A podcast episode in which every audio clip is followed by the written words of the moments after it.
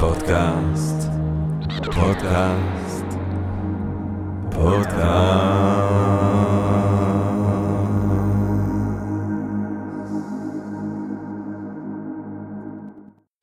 טוב, גבירותיי ורבותיי, ברוכות וברוכים הבאים לפודקאסט של Think and Drink Different, פודקאסט למי שאוהב לחשוב ולשתות. אני ג'רמי פוגל, ואנחנו רוצים להודות לסמסונג נקסט תל אביב, קרן ההשקעות בתוכנה בשלבים מוקדמים, שמאפשרת לנו להקליט את הפודקאסט מהמשחד שלה בשרונה כחלק מתוכנית התמיכה בקהילת החדשנות והיזמות הישראלית. אמ, והיום בערב אנחנו כאן בפודקאסט אה, שמחים ונרגשים ומתגאים, הייתי אומר, אה, להזמין אורח שאני אוהב אותו במיוחד, והאורח הזה הוא לא אחר מאשר אני, ג'רמי פוגל, אה, מתארח היום בתוכנית, ובגלל שאני אורח כזה נחמד ונעים וכיף, בסך הכל, אני רק צריך לשאול את עצמי שאלה אחת, ועם השאלה האחת הזאת אנחנו נזרום בשעה, שעה ורבע הקרובים. והשאלה שאני רוצה לשאול את עצמי, ג'רמי, האם תוכל אולי לדבר איתנו קצת על פרידריך וילהלם ניטשה? והתשובה היא בשמחה רבה. אז ניטשה. אני באתי היום לדבר על ניטשה. לא יודע אם אני יודע כל כך הרבה על ניטשה, אני כן כל כן יודע איך לכתוב את השם שלו בלועזית, אה, אה, שזה כבר משהו, N-I-E-T-Z-S-C-H-E. ה-Z הזה אה, מפיל אה, רבים וטובים, אה, ועצם היכולת לדעת אה, אה, לאיית את הדבר הזה כמו שצריך, כבר מעלה אתכם אה, מעל לרוב העם. אה, או העמים, אני הייתי אומר, בכלל, לא עם ספציפי. אה, אם אני מרשה לעצמי, כן, אה, לשבת כאן היום בערב ולדבר איתכם על ניטשה, אז אולי קודם כל, כי אה, אה, אה, זכיתי אה, ללמוד, אה, ללמוד עליו אה, מאחד מהמורים שלהערכתי אה, ולהבנתי אה, כן מבינים אותו באופן אה, אה, וכן יודעים את התורה שלו באופן הכי מחשים והכי נשגב שיכול להיות, אה, ואם השעה הזאת מעניינת אתכם באיזושהי צורה, אני הייתי מאוד מאוד מאוד מאוד ממליץ לכם ללכת לשמוע את ההרצאות שלו. אני מדבר על ריימונד גויס, G-E-U-S-S, ריימונד גויס, תכתבו ביוטיוב ריימונד גויס ניטשה, יש את שבעת ההרצאות האחרונות שהוא נתן באוניברסיטה לפני שהוא פרש על ניטשה, הם ההרצאות הכי טובות שאני זכיתי לשמוע כשהייתי בגיל 19-20, ולמדתי שם באנגליה, וראיתי אותם שוב כשהם הועלו ליוטיוב שנים, אולי איזה 15 שנים או יותר אפילו שנים אחרי זה, ושמתי לב שאני כמעט זכרתי אותם בעל פה. הרצאות מדהימות, הבנה מרהיבה פשוט של התורה והפילוסופיה של ניטשה, ובגדול אני מאוד ממליץ עליו, גם אם זה לא באינטרס האישי שלי, כי מי שאולי יצא לו להיות בהרצאות שלי מיד ישים לב שבעצם אני מחכה את גויס, אבל אני חושב שחשוב לחכות את גויס, כי יש רק גויס אחד, והוא מדבר באנגלית, ואם בסך הכל אני יכול להביא אולי קמצוץ מהדבר הזה לאנשים אחרים, אז עשיתי משהו טוב מאוד. ריימונד גויס, בקיצור. עכשיו, אני הייתי מוסיף גם שלא ידעתי כל כך מה חיפשתי. כשבגיל 18 הלכתי ללמוד פילוסופיה, אני לא הייתי אולי יכול להגדיר באופן מדויק מה חיפשתי, אבל כשהגעתי להרצאות האלה וכשהגעתי לרעיונות האלה, היה לי תחושה שגם אם לא ידעתי מה חיפשתי כשיצאתי לדרך, מצאתי.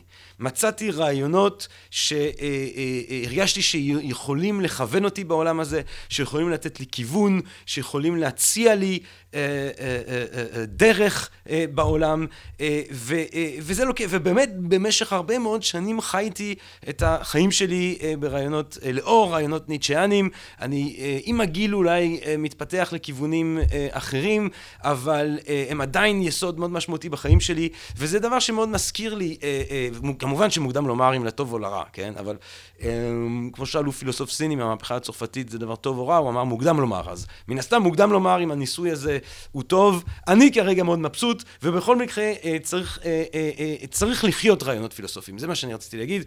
ניטשה יש משפט מאוד יפה בשופנאור כמחנך, הוא אומר הבחינה היחידה שיש לה איזושהי משמעות כשאנחנו בוחנים רעיונות פילוסופיים זה אה, אה, איך הם מרגישים כשחיים לאורם. צריך לחיות לאור רעיונות פילוסופיים. אם לא, זה רק מילים על גבי מילים על גבי מילים על גבי מילים. זה חסך כל משמעות. רעיונות פילוסופיים שהם רק ביקורתיים והם רק מעניינים והם רק אה, אה, משעשעים, הם לא מאוד מאוד אה, אה, אה, אה, משמעותיים. אין להם, אה, על, על כל פנים, אין להם את המשמעות הקיומית הזאת אה, ש, ש, שראוי ש, שיש להם, שיכול להיות להם, ואני מאוד מאוד ממליץ לאנשים, אם זה הרעיונות האלה, או אם זה רעיונות אחרים, שאתם נחשפים לרעיונות פילוסופיים, תחיו אותם, תחיו לאורם, זוהי אומר ניטשה, ואני מסכים איתו לגמרי, זוהי הבחינה היחידי, היחידה שיש לה איזושהי אה, משמעות. פרידריך וילהלם ניטשה, 1844, 1900, אה, ניטשה, טוב, אני לא אה, ניכנס לביוגרפיה אה, בצורה מעמיקה, אפשר לפרוט את זה בוויקיפדיה או איפה שלא תרצו, אבל ניטשה הוא, הוא, הוא, הוא בגיל מאוד צעיר פרופסור, הוא סוג של עילוי אקדמי כזה, בגיל 24 הוא כבר פרופסור לפילולוגיה קלאסית בבאזל, הוא ילמד רק איזה ארבע שנים, ואז הוא, הוא לא מרגיש טוב, יש לו כאבי ראש, והוא מקיא, והוא פה והוא שם, והוא לא הולך לו שם באקדמיה, הוא מרגיש מצומצם, והוא פורש. ואז בעצם הוא, הוא, הוא, הוא, הוא, הוא, הוא יאמץ לעצמו איזשהו סגנון חיים של אה, מסעות ונידודים אה, באיזשהו סוג של מעגל כזה אה, בין אה, שווייץ, דרום צרפת, צפון איטליה, אה, אצל האימא אה, בדרום אה, גרמניה שם, ושוב כזה באיזה פונדק או איזה מלון בשווייץ או בדרום צרפת או בצפון איטליה או אצל כמה חברים שיש לו, אה, ובנ, אה, אה, אה, ובתקופה הזאת הוא יכתוב בעצם את הספרים המהפכניים ששינו לחלוטין את ה... ההיסטוריה של הפילוסופיה. אמ, אה, אגב, ניטשה היה גם אה, מלחין, הוא רצה בכלל להיות מלחין, אה, ואומרים שמעבר ליכולתו להלחין, ואפשר לשמוע את הקטעים שהוא הלחין היום, הוקלטו, אבל מעבר ליכולת שלו כמלחין, אומרים עליו שהוא היה מאלתר ממש טוב, שהוא ידע לאלתר באופן מאוד מאוד מאוד מאוד מרהיב על פסנתר. לצערנו הרב, אין לנו שום הקלטה כמובן של האלתורים של ניטשה, וכמה כיף זה יכול להיות לשמוע אותו מאלתר. ויו, אבל, אבל, אבל הדבר שאני מנסה לומר זה שבאיזשהו שלב הוא אמר, אני הולך לכתוב כמו שאני מאלתר. כן? איזושהי, אולי איזשהו סוג של מתודולוגיה כתיבתית ביטניקית כזאת, שבו אתה כותב אה, אה, אה, אה, באופן מאולתר, עם איזושהי חיוניות, עם איזושהי רוח חופשייה, והתקופה הזאת, הספרים האלה שהוא כותב אה, כמו שהוא מאלתר, הם הספרים ששינו את ההיסטוריה, כן? יש כמובן אה, כתבים שהוא, כת, שהוא כתב בנימה יותר אקדמית, אה, בעודו באקדמיה, אה, והדברים האלה כמובן הם הרבה פחות אה, משמעותיים אה, לציבור אחריו, הרחב, ובאופן כללי להיסטוריה התרבותית ולהיסטוריה של הרעיונות. אה, ניטשה, וכמובן הסיפור המפורסם הוא שב-1800, אה, אה, אמנם הוא מת ב-1900, אבל כבר ב-1889, אם, אם אני לא טועה, אה, ניטשה בעצם מתפרק נפשית, כן? ב-1889 הוא נמצא באיזה פונדק בטורינו, ובאיזשהו שלב הוא לאיזה כיכר, והסיפור המפורסם הוא שהוא רואה עגלון מרביץ לסוס, והוא בא והוא מנסה להגן על הסוס, ומחבק את הסוס, ומתפרק, ואנחנו יודעים את הסיפור הזה בגלל שיש איזה ג'וזפה שמצא אותו שם בכיכר, והביא אותו חזרה לפונדק, זה היה הפונדק של אותו ג'וזפה, אה, ובפונדק ניטשה עדיין לגמרי מאולף, ואז כשהוא מתעורר, כשהוא חוזר לעצמו, כבר בעצם אין ניטשה, יש בן אדם שבאופן הדרגתי לחלוטין יאבד את היכולות השכליות המרהיבות כל כך, אה, יאבד תחושת אני, הוא כבר לא ידע מי אני, הוא כותב את המכתבי שיגעון שלו, כל מיני מכתבים שבו הוא כותב בלטינית אה, למלך איטליה, אומברטו היקר, בו נרצח את ביסמרק, וכותב מכתבים לכל מיני אנשי תרבות ואומנות, וחותם הצלו עלוב או דיוניסוס, אה, ואנשים חושבים שהוא צוחק, הוא כנראה לא בדיוק צחק, הוא פשוט איבד תחושת אני, והחברים שלו איכשהו מצליחים לגרום לו לחזור לבאזל, ואז הם בעצם משליכים אותו לאימא שלו, ושם אה, הוא, הוא יבלה את העשור האחרון לחייו, בסוף האימא תמות, האחות האנטישמית אה, תתפוס בעלות על האיש, והיא בעצם, אה, והיא, יש לה יכולות אה, שיווקיות כאלה, מצליחה לשווק את הספרים האלה לכל העולם, ואז רק ניטשה הופך להיות אה, גאון הדור, כן? אז יש את המיתוס הזה של הפילוסוף המשוגע, והתמונות האלה שלו עם השפם הענקי, שימו לב, התמונה עם השפם הענקי, ענקי זה כבר ניטשה אה, אה, אה, הקטטוני, ניטשה שבקושי יודע לדבר, ניטשה שבקושי זוכר מי הוא, לא זז, כן, האמא שלו מושיבה אותו על הפסנתר, כדי שתוכל לנוח קצת, כי לנגן הוא עוד ידע, אז ידע שכשהיא שומעת מוזיקה הוא בסדר, אבל הוא כבר לא זכר מי הוא, הוא לא זכר מה הוא עשה. ומה שהוא עשה זה דברים מדהימים. מה שהוא עשה זה להוליד לעולם הזה רעיונות ששינו את ההיסטוריה של הפילוסופיה לחלוטין, ובהרבה מובנים הגדירו את הפילוסופיה של המאה העשרים. הספר הלפני האחרון שהוא מפרסם, ב-1888, זה ספר שקוראים לו את שהומו וימן ויכט וסמן איסט. את שהומו היא כמובן הכתובית שהרומאים שמו מעל לישוע הצלוב, הנה האיש, כן, הנה המלך שלכם, הנה האיש, וימן ויכט וסמן איסט, איך הופכים להיות מה שאנחנו. והספר הזה הוא כבר ספר שמתקרב לשיגעון, כן, ניטשה כותב את הספרים האחרונים באיזושהי רוח מאנית, אה, אה, אה, הוא כבר לא לחלוטין, הוא מתחיל להתחומם, כן, מאיתנו אה, ברי התמותה לאיזשהו רובד אחר, וברובד הזה הוא מסתכל אחורה ומציע לקורא בעצם את האוטוביוגרפיה האינטלקטואלית שלו, וזה ספר מדהים. זה ספר מדהים, זה ספר עם פרקים אה, אה, יפהפיים, למה אני כה חכם, כן, פרק ראשון, למה אני כה נבון, למה אני כותב ספרים כאלה טובים, כן? ושתבינו, אה, למה אני כותב ספרים כאלה טובים, הוא באמת נותן ביקורת מהללת לכל אחד מהספרים שלו, אה, בנימה גרנדיוזית משהו, כן? ככה למשל הוא אומר על כה אמר זרטוסטרה, שהוא, כה אמר זרטוסטרה היא המתנה הכי נשגבת שהאנושות אי פעם קיבלה, כן? והייתי, אני תמיד אומר שכל סופר אחר, או כל פילוסוף אחר שכותב לי ספר עם למה אני כה חכם ולמה אני כה נבון, הייתי אומר, טוב, מה זה הפוץ הזה, כן? באמת, מה, מה, מי אתה? כאילו, מה, מה אני הולך להתחיל לקרוא ספר ש... אבל עם ניטשה, אם יש לנו, אנחנו מפתחים קצת רגישות, אם אנחנו מפתחים קצת רגישות לגאוניות, לחריפות, לעומק של הרעיונות האלה, למקוריות שלהם, אי אפשר שלא לרצות לדעת למה אתה כה חכם. אי אפשר לרצות לדעת למה אתה כה נבון. אני קורא את הספר הזה ואני אומר, אנא ממך, תסביר לי, אולי אני אוכל ללמוד פה משהו, כן? אה, והוא אכן מסביר, הוא מדבר על כך שחלק מהחוכמה זה בא מהנחיריים. הוא מריח שקר. הוא מתקרב למוסר היהודו-נוצרי למשל, ומשהו שם מריח לו אה, רקוב. זה גם אחד מהספרים הכי לא מצוטטים. יש את הקטע הזה היום שאנשים מצטטים אה, בפייסבוק, אתה רואה כל מיני ציטוטים של איינשטיין ולינקולן ואני גנדי, אני יודע מה, וציטוטים מזויפים לחלוטין. אז אחד מהכי משעשעים זה באמת הציטוט של ניטשה, כל מה שלא הורג אותך, מחשל אותך. עכשיו, אה, וזה לכאורה משהו שניטשה אומר בעת שהומו, עכשיו הדבר הקריטי זה שהוא לא אומר את זה. הוא אומר, כל מה שלא הרג אותי, חישל אותי. הוא לא מתחייב לזה שזה נכון גם לגביכם או לגביי. הוא מדבר רק על עצמו. זה נכון לגביו. זה לא בשום פנים ואופן חייב להיות נכון לגבי כל בני אדם, כן? יכול להיות בן אדם אחר שכל מה שלא, אמנם משהו, איזה פגיעה לא הרגה אותו, אבל הפך אותו אה, לבן אדם מחורבש לחלוטין, כן? הוא מדבר על עצמו, כמובן. אה, והפרק האחרון של אותו עת שהומו, כן? אחרי שהיה לנו למה אני כה חכם, למה אני כה נבון, למה אני כותב ספרים כאלה טובים, למה אני גורל? למה אני גורל? ושם ניטשה אה, ברוח נבואית כזאת אומר, אני יודע את הגורל שלי. יבוא יום והשם שלי יהיה קשור למשבר הכי עמוק שהאנושות אי פעם חוותה. אני, הוא אומר, אני לא בן אדם, אני חומר נפץ. ויבואו אחריי, הוא אומר, מלחמות כפי שהעולם הזה עדיין לא ראה, כן? עכשיו, הוא אומר את זה אה, משהו כמו 25 שנה לפני מלחמת העולם הראשונה, 75 שנה לפני מלחמת העולם השנייה, אה, אה, נבואי ממש, מצמרר ממש, אה, תיאור מצמרר גם של עצמו כחומר נפץ. אה, אגב, אה, אה, בהזדמנויות אחרות ניטשה כותב אה, שגרמניה, אה, שאנגליה וצרפת יוכלו לעכל את היהודים שלהם, אה, גרמניה, אה, הוא אומר, לא תוכל, לנו אין את הקיבה, כן, זה דבר שהוא אגב אה, זלזל, זה, זה אות של זלזול שלו בגרמניה, אה, אבל שוב, הטירוף הנבואי הזה של אה, ניטשה לקראת סוף, היכ... סוף, סוף, השבוע, סוף השפיות שלו, מובילה אותו באמת לרוח נבואית לגבי העולם, לגבי התרבות שבה הוא נמצא, ואיפשהו גם לגבי עצמו, כי אני חושב שהוא נורא נורא צדק, כן?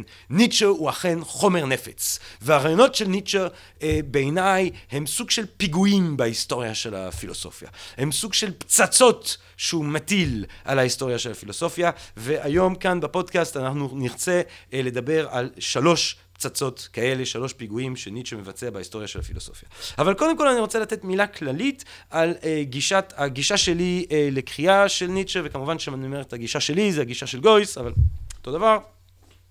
אה, ניטשה לא סומך על הוגים שמציעים שיטה כוללת, כן? הוא מריח, אמרנו הנחירם, הוא מריח אה, אה, הוגים ש, ש, ש, ש, ש, שמציעים שיטה כוללת, שיטה, אה, אתם יודעים, המטאפיזיקאים הגדולים, כן? שפינוזה למשל, שבספר המופלא הזה, האתיקה מציע תיאור שיטתי, מתמטי, של מהו האלוהים, מהי, מה, מה, מה, מהי המציאות, אה, מהם רגשות האדם, אה, בהינתן כל אלה, מהי ברכת האדם, והכל באופן שיטתי ו, אה, אה, אה, ו, ו, וקוהרנטי לכאורה, וניטשה חושב שהמאמץ הזה הוא מיועד לכישלון, הוא מגוחך, כן? אמנם ניטשה הוא לא, כפי שכבר ראינו, מתבטא באופן הכי צנוע תמיד, כן? הוא יכול להיות מגלומן מאוד גדול ומעורר השראה, יש לומר, אבל כן יש לו צניעות אינטלקטואלית בסיסית, כן יש לו צניעות אינטלקטואלית אה, אה, אה, עמוקה כזאת, שאומרת מה כבר אנחנו בני אדם יכולים לתפוס ולטעון, איזה טענים לידע, איזה טיעונים ידע אנחנו יכולים לטעון באופן משכנע, כן? איך אנחנו יכולים לחשוב בכלל שאנחנו יכולים לעכל באיזושהי צורה את כל המסתורין האינסופי הזה של עצם היש, ולא רק זה, גם לדעת לכתוב את זה בצורה מסודרת בספר אחד. זה, זה מגוחך, כי מה אנחנו כבר, כן? ג'וקים עם כמה מילים ורעיונות, כן? למה להניח שבכלל בכלל המסתורין הזה אה, פתוח לנו, כן? אני רואה לפעמים ג'וק ברחוב אלנבי ואני אומר, אם, איך, הג'וק הזה אין לו שום מושג מאיפה הוא אה, מטייל, הוא לא מבין מה זה רחוב, מה זה אה, אלנבי, כן? מי זה הגנרל הזה? מה זה ההרפתקה הציונית שהובילה לזה שאלנבי בכלל מתקיימת? מה זה מכונית? שום דבר, הוא מטייל, אז למה להניח שאנחנו לא באיזשהו מובן סוג של ג'וקים של היקום, כן? בדרגה אחרת אמנם, אבל בכל מקרה, איך שלא נחשוב על זה, ניטשה לא מאמין שאפשר או שראוי בכלל לנסות או שכדאי בכלל לנסות להציע שיטה כוללת, אה, שיטתית, אה, קוהרנטית, פילוסופית, כמו שהרבה פילוסופים, הייגל, שפינוזה, אה, אחרים, לייבניץ, ניסו לפניו. ניטשה חובש מסכות. ניטשה אם כך כל הזמן תוקף בעצם את השאלות שהוא עוסק בהן מנקודת זווית אחרת. הוא אה, לפעמים הוא אה, משורר, לפעמים הוא מדען משוגע, אה, לפעמים הוא רופא תרבות שמציע איזשהו אה, אה, עושה, מציע דיאגנוזה וגם טיפול לבעיה התרבותית אה, של, שהוא מזהה אותה. לפעמים הוא ליצן, כן? ושימו לב שהמסכות האלה סותחות, כן? אם אני בא לרופא אני לא רוצה שהרופא יהיה מדען משוגע, אני רוצה שהרופא יטפל בי לפי איזושהי מסורת של טיפול, אותה הוא פיתח, אה, אה, או לא, לא, לא הוא פיתח, אותה שהתפתחה לאורך דורות, והוא בצורה מאוד מאוד מאוד זהירה, לפי ניסיון קודם, מטפל בי. אני לא רוצה להגיע לרופא אה, עם יד שבורה, ואז הרופא אומר, או, איזה מעניין השבר הזה. אולי אני יכול להדביק לו את היד על האף, בוא נראה מה קורה. כן, מדען משוגע ורופא הם דברים סותרים, כך גם ליצן, כך גם משורר. אין לו שום אה, בעיה עם הדבר הזה. ניטשו אין לו שום בעיה לכתוב מכל מיני נקודות זווית, אין לו שום בעיה גם לסתור את עצמו, אין לו שום בעיה להגיד דבר והיפוכו, בגלל שהמטרה שלו מלכתחילה היא לא לנסות להציע אה, שיטה קוהרנטית, כוללת אה, ומקיפה שכזו. אממה, אם יש איזשהו עיקרון consistent־י, כן, אם יש עיקרון consistent־י בכלל, שהוא גם הערך הנשגב והבסיס לכל סוג של הערכה אצל ניטשה, שתמיד נמצא שם ושאני מציע אה, בעקבות גויס, אה, שתמיד כשאתם קוראים את ניטשה אז תשמרו את זה בתודעה שלכם, שמה שהוא מנסה לעשות, שבעצם העיקרון ה consistent־י והערך הנשגב שלו זה תמיד יהיה חיוב חיים, חיוניות, אמירת כן לחיים, הגברת כוחות החיים. הפרויקט של ניטשה אל מול חברתו ואל מול האינדיבידואל תמיד יהיה קשור לחיוב חיים ואמירת כן לחיים והגברת החיוניות. והדבר הזה כמובן קשור לאפשרות של תפיסת חיינו כמשמעותיים. כי מבחינת ניטשה אנחנו לא באמת, בני אדם לא באמת יכולים אה, לקוות לחייב את החיים שלהם באמת אם הם גם לא מצליחים לתפוס אותם באופן משמעותי ואנחנו נראה את זה בהמשך. אה, אז כך ש... כל דבר בעצם אצל ניטשה נשפט לפי מידת חיוניותו. כל דיציפלינה, כל ערך, כל אדם. כן, למה ללמוד היסטוריה? רק אם ההיסטוריה מצליחה להגביר לנו את הכוחות החיוניים שלנו בהווה. לא סתם כדי לדעת דברים שקרו בעבר, כן, לזה אין שום ערך כשלעצמו. הדבר היחידי שיכול להיות לו ערך כשלעצמו הוא הערך של עצם החיים ברגע הזה, בהוויה הזאת שלנו. ואני אתן לכם דוגמה בולטת. אחד מהרעיונות המפורסמים של ניטשה הוא הרעיון של החזרה הנצחית. החזרה הנצחית, רעיון שמופיע באחד מהספרים המדהימים שלו, במדע עליז, ומהו בעצם הרעיון? הרעיון הוא, ניטשה אומר, מציע לנו לדמיין איזשהו דמון, והדמון מגיע אלייך, או אליך, ואומר לך, שים לב, החיים האלה שאתה חי אותם עכשיו רגע אחרי רגע אחרי רגע אחרי רגע אחרי רגע אחרי רגע יחזרו על עצמם שוב ושוב ושוב ושוב ושוב ושוב ושוב לנצח נצחים. אותם רגעים אחר, באותו סדר יחזרו על עצמם שוב ושוב ושוב ושוב ושוב ושוב. שוב לנצח נצחים. החזרה הנצחית כן? עכשיו, מה כאן העניין עם הרעיון הזה? עכשיו, אפשר לחשוב, אם היינו מנתחים פילוסוף אחר, אז היינו אומרים, טוב, אולי הוא באמת מציע רעיון שאמור להיות לו תקפות אה, מטאפיזית, או מדעית, אם תרצו, כן? באמת הוא מדבר על משהו שאכן אמור בעיניו לקרות. עכשיו, יש בכתבים שהוא לא פרסם, בכתבים שהוא לא פרסם, ניטשה כן אה, אה, משתעשע עם האפשרות שהרעיון הזה אכן אמיתי. הוא משתעשע עם האפשרות שבתוך יקום שיש בו אין סוף זמן ואין סוף חומר, אז הקונסטלציה האטומית שיצרה את הרגע הזה עכשיו ממש, מתישהו אותה קונסטלציה בדיוק תחזור על עצמה, ואם תחזור פעם שנייה היא תחזור גם פעם שלישית, תחזור פעם שלישית, פעם רביעית, פרררפ, יש לנו חזרה נצחית, כן? נצח נצחים כל הרגעים יחזרו.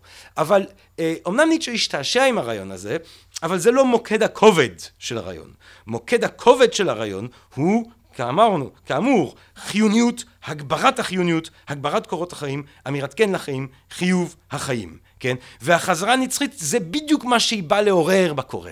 היא באה לעורר את השאלה הזאת אצל הקורא, האם אני מחייב את החיים שלי? כי החזרה הנצחית היא בעצם מבחן קיומי.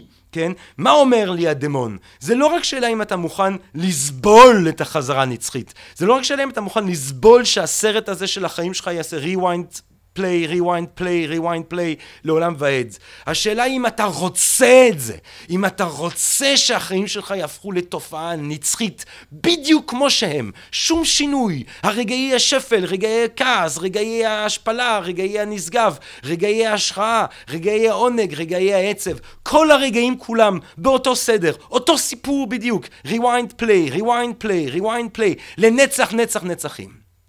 ומי שאומר לזה כן, אומר ניטשה, מי שאומר כן לדבר הזה, מחייב את החיים שלו באופן אבסולוטי. החזרה הנצחית הוא בעצם מבחן קיומי שמאפשר לנו למדוד את האופן שבו אנחנו אומרים כן לחיים שלנו. כי הרי מי שחי חיים אה, שהוא לא מרגיש בהם שום סיפוק, מי שחי חיים, אה, חיים משפחה, עם משפחה שהוא לא מזדהה איתה, עם אישה שהוא לא אוהב, עם עבודה שהוא שונא, באמת באיזשהו שלב הוא היה אומר גיל 120 יאללה בוא שהדבר הזה ייגמר שזה ייעלם מהרקורד של היקום שהדבר הזה לא יהיה לו שום זכר שזה אה, אה, יהפוך להיות כ, כלא היה כן אבל המאמץ, האתגר של החזרה הנצחית זה דווקא להסתכל על התופעה הזאת של החיים שלנו ולהיות מסוגלים להסתכל במראה הקיומית הנצחית הזאת שניטשה מציע לנו ולומר להם כן, הדבר הזה הוא כל כך ראוי, הוא כל כך שווה, הוא כל כך בעל ערך שאני הייתי רוצה שהוא יהיה נצחי, שהוא ירוץ לנצח נצחים בדיוק באותה צורה. מי שמצליח להגיד כן לדמון הזה שמציע לנו את החזרה הנצחית, אומר כן לחיים באופן אבסולוטי, וזוהי אני מציע הדרך, אה, וזוהי בעצם המטלה הקיומית הראשיתית, הבסיסית של הפילוסופיה של ניטשה. תמיד אנחנו אה, חזרה לחיוב החיים, הגברת כוחות החיים, אמירת כן לחיים, זה החזון של ניטשה. אנחנו נדבר אז היום בעצם על שלוש רעיונות. על שלוש פיגועים, כמו שאמרתי, יש את הפיגוע שניטשה מבצע במוסר, יש את הפיגוע שהוא מבצע בעצם הרציונליות, ואנחנו נסיים עם אה, כמה מילים על משמעות החיים לאחר אה, מות האל. טוב, אז מוסר. אה, אתם יודעים, כשאתם נותנים את ההרצאות האלה בפילוסופיה, אז תמיד יש, אפשר לתת הקדמה, אפשר, אה, ולהקדמה יש הקדמה, כן? יש רקע, ולרקע יש רקע, ולרקע של הרקע יש רקע של הרקע של הרקע, ולרקע של הרקע של הרקע של הרקע של הרקע, ובום, מפץ גדול, כן? אבל, אז אני, אי אפשר באמת לתת את כל הרקע הרלוונטי בשעה שיש לנו כאן, אבל דבר אחד שאם אנחנו מדברים על ניטשה המוסך, כן חשוב מאוד לציין, זה כמובן צ'ארלס דרווין. 1859 דרווין אה, מוציא לאור את אה, מוצא המינים ויש לנו אחד מהמהפכות המשמעותיות בתפיסת האדם אה, בעת המודרנית. עכשיו מה העניין בעצם הפילוסופיה העמוק עם דרווין? אם עד לדרווין אנחנו בני אדם אהבנו לחשוב את עצמנו כזן נפחד, כן? יש איזשהו קו אדום מאוד ברור, ותדמיינו שמימינה, נגיד, לקו הזה, יש בעלי החיים, כן? יש את ממלכת החיות, כן? עם המלך האריה, והחמור החמור, והשועל השועל, וממש ממלכה, והם מסתדרים, והם ביחד, ואז יש קו מאוד מאוד ברור, ובצד שמאל יש אותנו בני אדם, ואנחנו משוייכים לדברים כמו אלים, או אלוהים, או מוסר, או תבונה טהורה, או אידאות אפלטוניות, או נשמה, או מלאכים, או כל מיני דברים נשגבים כאלה, כן? ואז יש את הקו הזה, ובצד השני יש את הבוץ, עם, ובתוך הבוץ כל החיות. עכשיו, מה שבעצם דאווין עושה, זה שהוא אומר, הקו היפה הזה שאתם שרטטתם, שאהבתם לשרטט בהיסטוריה של התרבות ובהיסטוריה של הרעיונות, הוא בעצם לא קיים. ואנחנו, בני האדם, משויכים לממלכת החיות. אנחנו חלק אה, מאותו אה, אה, סדר טבעי של הדברים. אחר כך, אם אנחנו גם מקושרים לתבונה הטהורה, או לאלוהים, או למלאכים, או לאלים, או אה, אה, לאידאות אפלטוניות, זה כבר שאלה אחרת, כן? מה שבטוח זה שאנחנו עמוק עמוק אה, בתוך אה, מה שהיה נתפס כממלכת החיות. אנחנו עוד אורגניזם טבעי.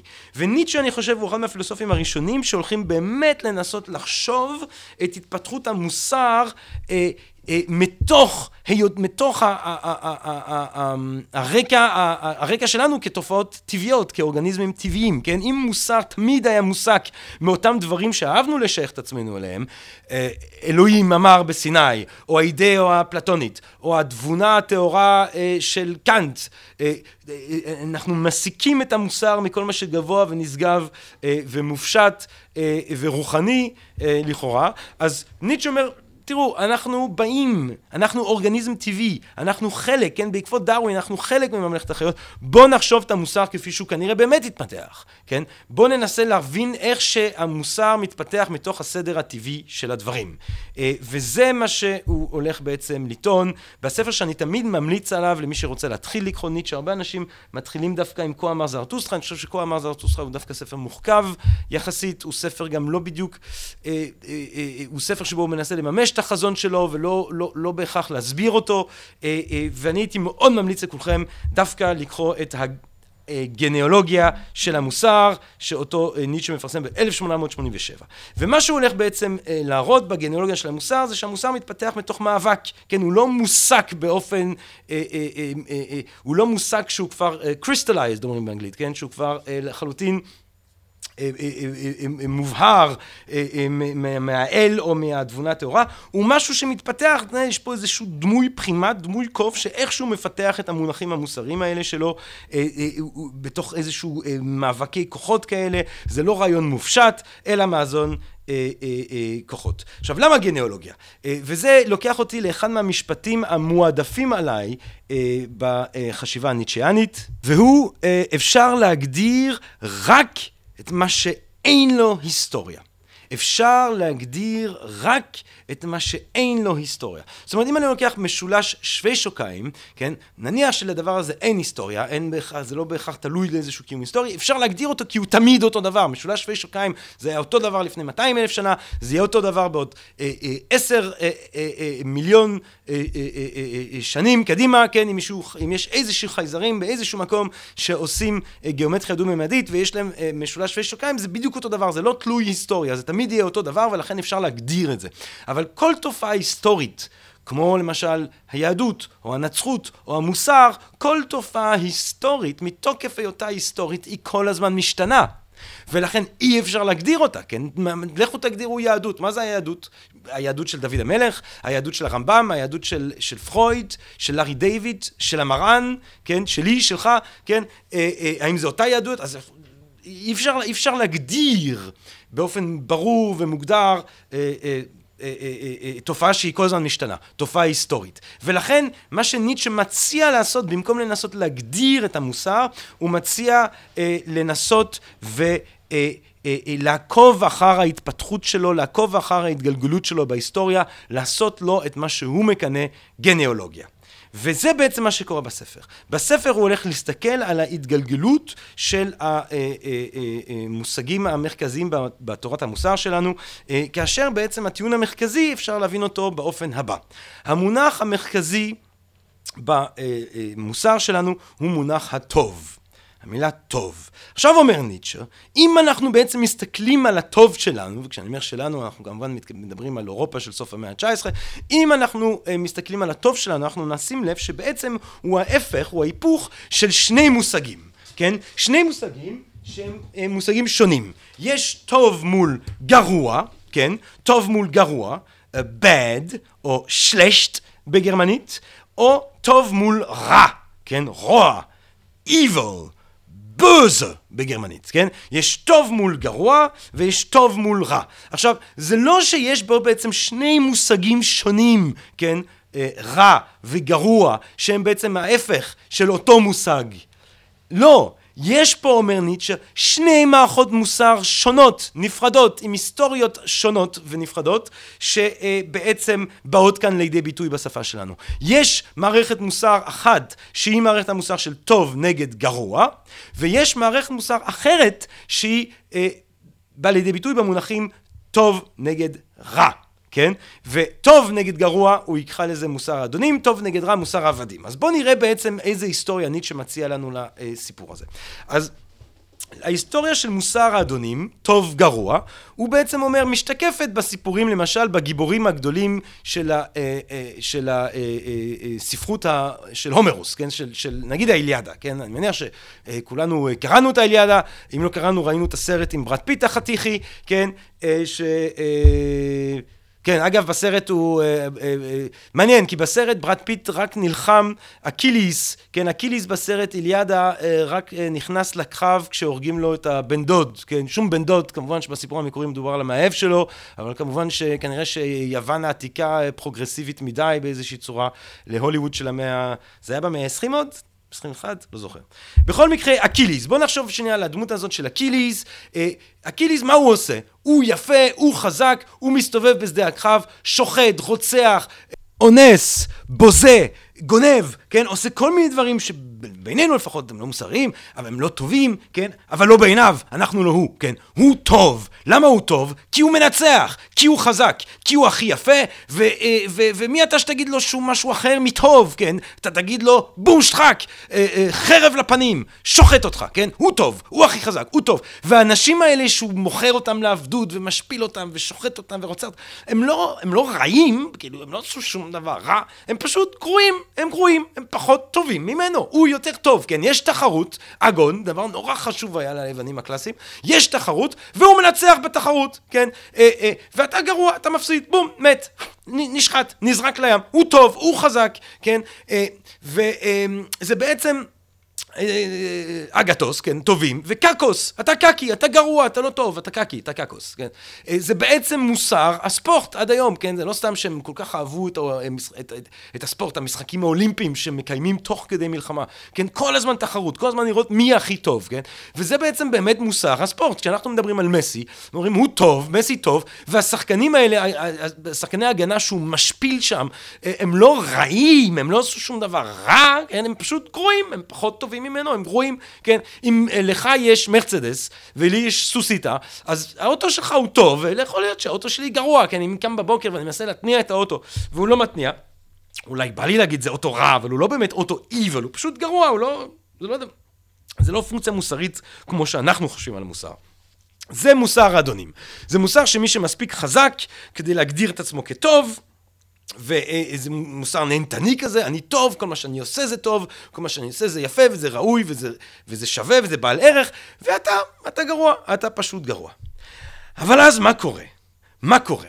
ניטשה אומר, מה אם יש איזשהו סוג של עם, וזה עם שהוא מונהג על ידי נזירים שיש להם כוחות דמיון וכוחות רוחניים מאוד משמעותיים, והעם הזה בעצמו במשך תקופה מאוד ארוכה הוא עם אדוני, כן?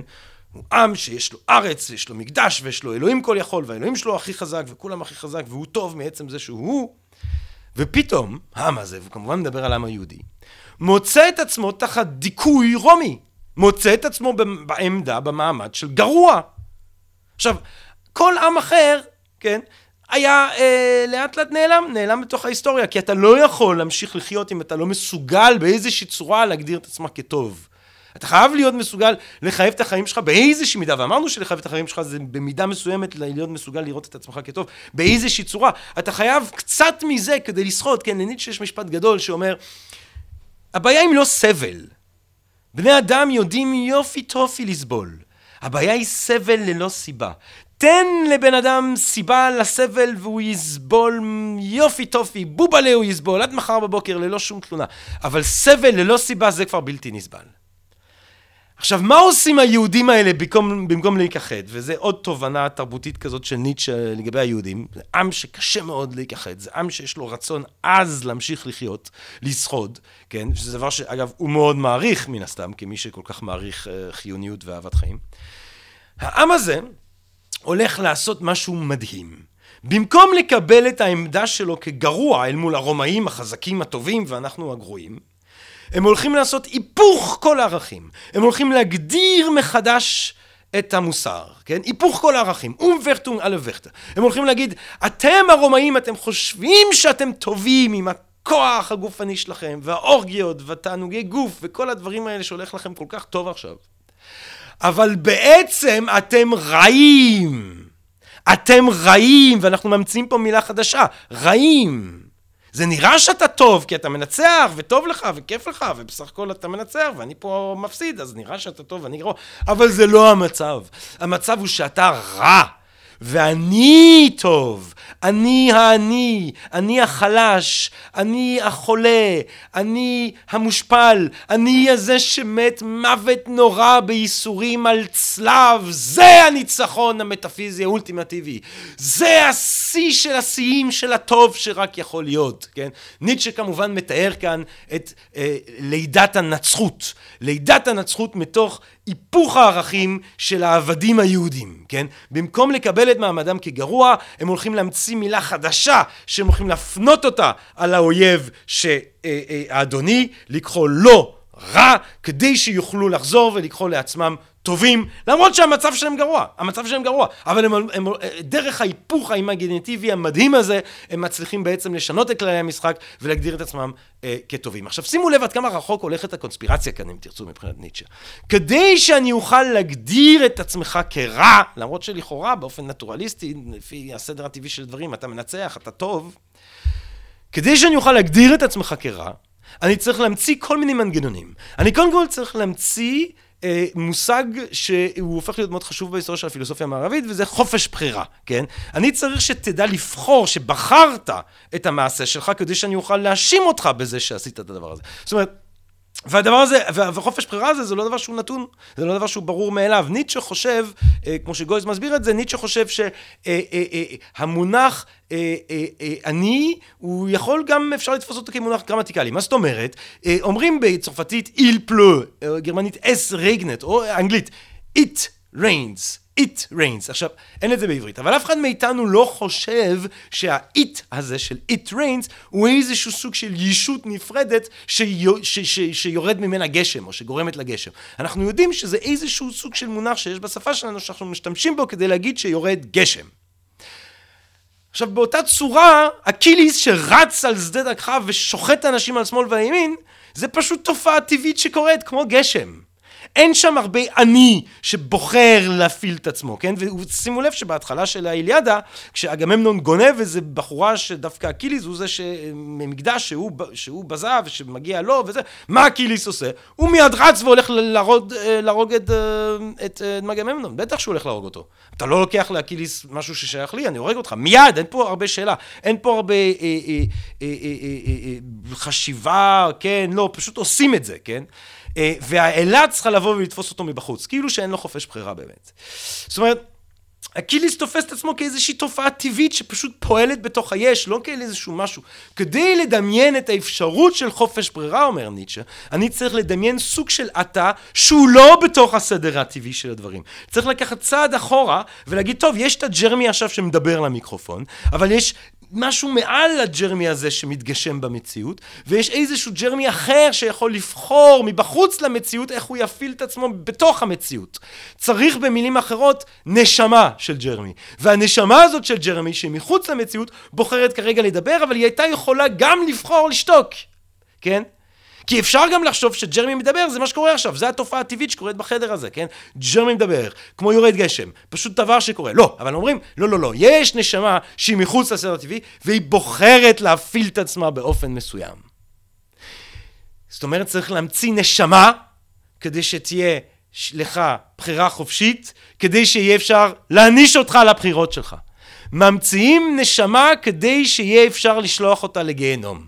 ממציאים נשמה בעצם, מתפתחת מושג הנשמה כדי לתת תקף למהלך הגאוני הזה של להגדיר את הטובים כרעים. כן? כחלק מהיפוך כל הערכים הנוצרים בעצם צריכים להמציא נשמה כדי שאפשר יהיה להעניש אותה. שאגב מוביל לכל מיני דברים מצחיקים כמו שהיום שאתה תשמע אה, אצל אה, נוצרים, גם בינתיים יהודים גם ימצאו את זה, יהודו נוצרים אולי, אה, אומרים למשל, אני נגד, אני לא נגד ההומוסקסואל, אני לא נגד הבן אדם, אני נגד הפעולה ההומוסקסואלית. אני נגד זה שאתה עושה כרגע משהו, נגד זה אני, זה חטא, אבל אתה כבן אדם טהור. זאת אומרת, אתה, הנשמה שלך מחוץ לגוף היא מצוינת, מה שקורה ברגעים מסוימים מהגוף שלך זה דבר, זה דבר מגוחך, כן? להפריד בין הפעולה של הבן אדם לבין איזושהי מהות מופשטת. אבל הרעיון הזה הוא בדיוק הרעיון שאתה זקוק אליו כדי להגיד למישהו שלכאורה טוב לו שהוא בעצם רע. ובעיקר שתדע אה, לאיים עליו עם זה שהנשמה הזאת שלו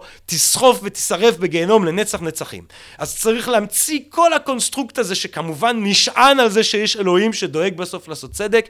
אתה צריך להמציא ולפתח כל הדבר הזה כדי בעצם לתת תקפות לאפשרות שלך לקרוא לאנשים שהם לכאורה טובים רעים, כדי שתוכל לקרוא לעצמך טוב למרות מצבך הביש בעולם. זוהי המצאה, זה בעצם מבחינת ניטשה ההתגלגלות, הגניאולוגיה של המוסר היודו-נוצרי, וככה הוא מתחיל. עכשיו, שימו לב, המוסר של כל אחד מאיתנו, אמרנו טוב זה דבר לא קוהרנטי.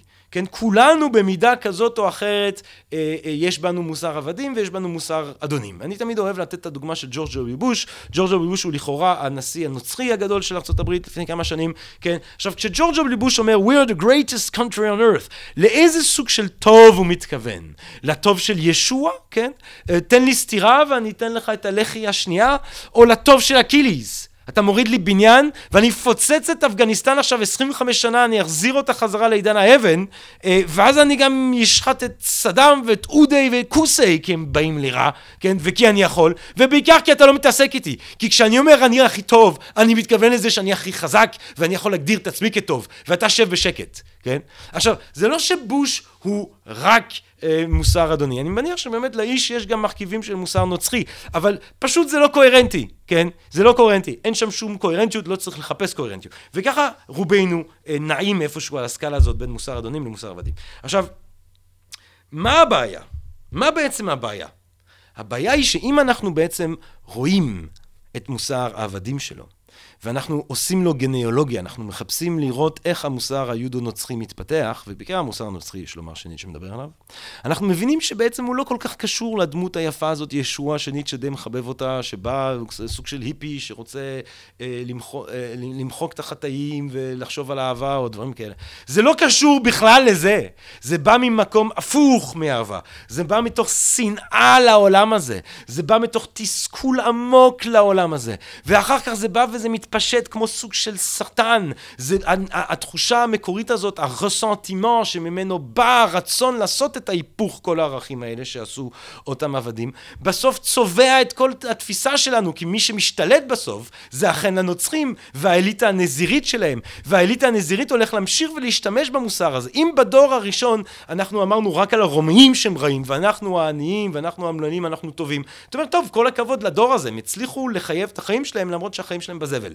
אבל אז מה שקורה, ברגע שהנזירים משתלטים, אז כולם הופכים להיות רעים. עצם זה שנולדת לעולם הזה, עצם זה שיש לך גוף, עצם זה שיש לך איזושהי תשוקה גופנית, הדבר הזה רע, כן? הרסנטימנט, שנאת העולם הזה, שנאת המצב שלנו בעולם הזה, מתפשטת לכדי שנאה עמוקה של עצם הקיום החומרי, עצם הקיום הפיזי, עצם הקיום שלנו, נקודה, ניטשה רוצה לטעון, כן? זה משהו שבא בעצם בסופו של דבר להתכחש לחלוטין אה, לכל הערכים האלה שניטשה מנסה לקדם אותם. זה ההפך מהערכים שניטשה מנסה לקדם אותם. לכן הוא אנטי קרייסט, הוא מתנגד לערכים האלה לחלוטין, כן? עכשיו תראו, למשל, עיקר ימי ביניימי, הוא עובד 365 בשנה כדי להוציא איזה רווח חציל מהאדמה וכולו הוא צריך לתת לאדון והוא יושב שם ורעב לו ואין לו כלום. הקצת קצת עונג מיני שפה ושם הוא מוצא זרע, גם זרע, אנחנו כבר לא ברומאים. עכשיו, הערכים האלה מדכאים אותנו לחלוטין, מדכאים כל תשוקה, כל אהבת חיים, כל דבר בריא, כל דבר ססגוני, כל דבר אה, חיוני, אומר ניטשה, כן? זה דיכוי החיים הנצחות הזאת, הוא חושב. ולכן הוא חושב, אה, האם המוסר הזה מחייב אותי? שואל ניטשה. יכול להיות שהוא הוא, הוא באמת היה טריק מדהים לדור הראשון הזה, אה, שאשכרה פיתח את המוסר הזה, שהצליח להגדיר את עצמו כטוב אל מול הרומים כרעים, וככה הצליח לשחות, וככה כן הצליח להוציא עוד משהו מחיים שהיו כמעט בלתי אפשריים. כל הכבוד.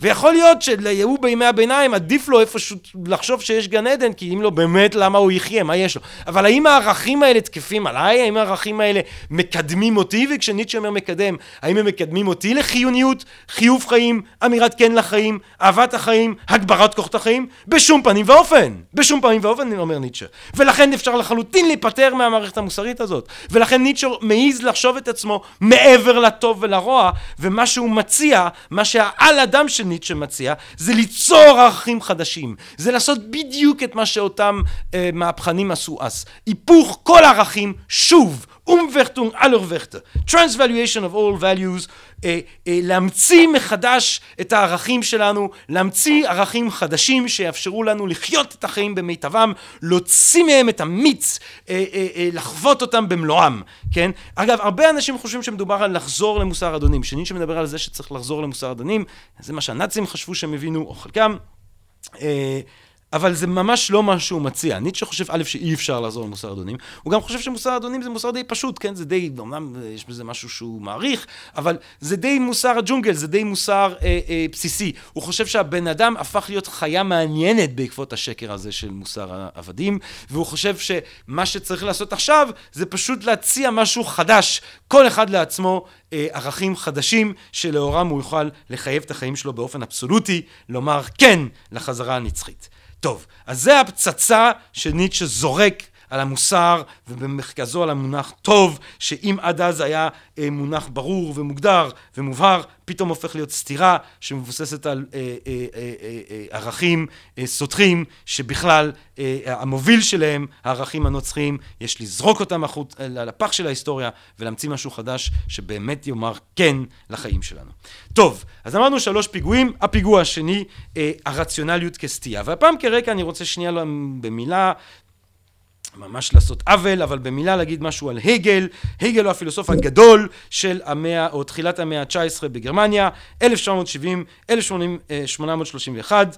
אה, אצל הגל יש בעצם איחוד המחשבה עם ההוויה, כן? מה שנקרא האידיאליזם האבסולוטי, אה, מה שבעצם הגל טען מסיבות כאלה ואחרות שאני לא, אין לי זמן להיכנס אליהן פה עכשיו, אבל בגדול הוא חשב שההיסטוריה של האנושות היא לא סתם התפתחות אקראית של אירועים. ההיסטוריה של האנושות היא בעצם, אם תרצו, האוטוביוגרפיה הרוחנית של אלוהים. מה שמתגשם בהיסטוריה האנושות זה בעצם הפנומנולוגיה של הרוח. מה שמתגשם בהיסטוריה של האנושות זה בעצם ההבנה ההולכת וגוברת את, של אלוהים את עצמו, של הרוח האלוהית את עצמה.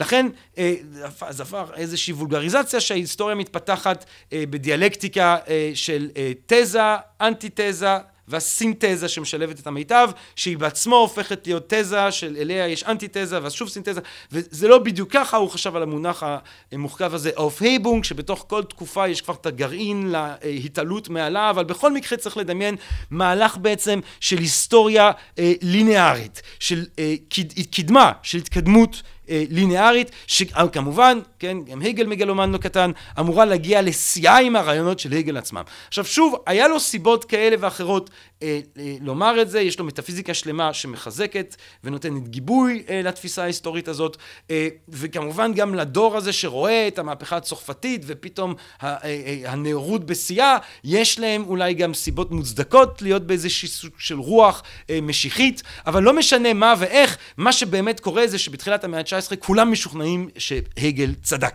כן?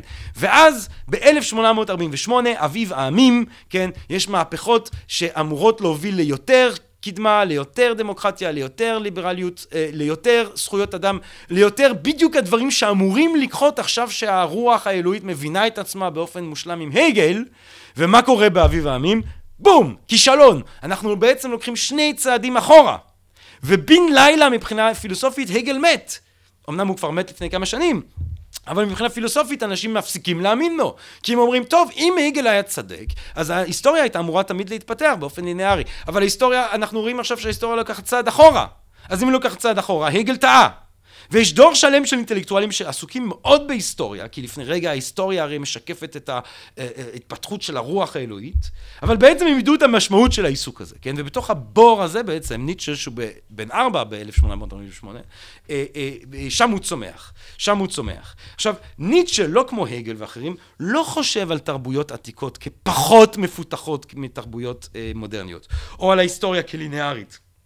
יש להפך תרבויות עתיקות שהן הרבה יותר ראויות מתרבויות נוכחיות וכשהוא אומר ראויות מה הוא מתכוון? הן הרבה יותר חיוניות הן תרבויות שמאפשרות חיוב חיים אה, אה, הגברת כוחות החיים הרבה יותר מהתרבות שלנו ואת זה, הרעיון הזה, הוא הולך, אה, אה, הוא הולך לחקור אותו, או להציע אותו ב-1872, בעצם הספר הראשון שהוא מהספרים האלה, שבו רוח האלתור נושבת בהם, רוח המוזיקה, וזה כמובן הולדת הטרגדיה מרוחה של המוזיקה, ובספר הזה הוא הולך לשאול בעצם מהו הסוד של החיוניות היוונית.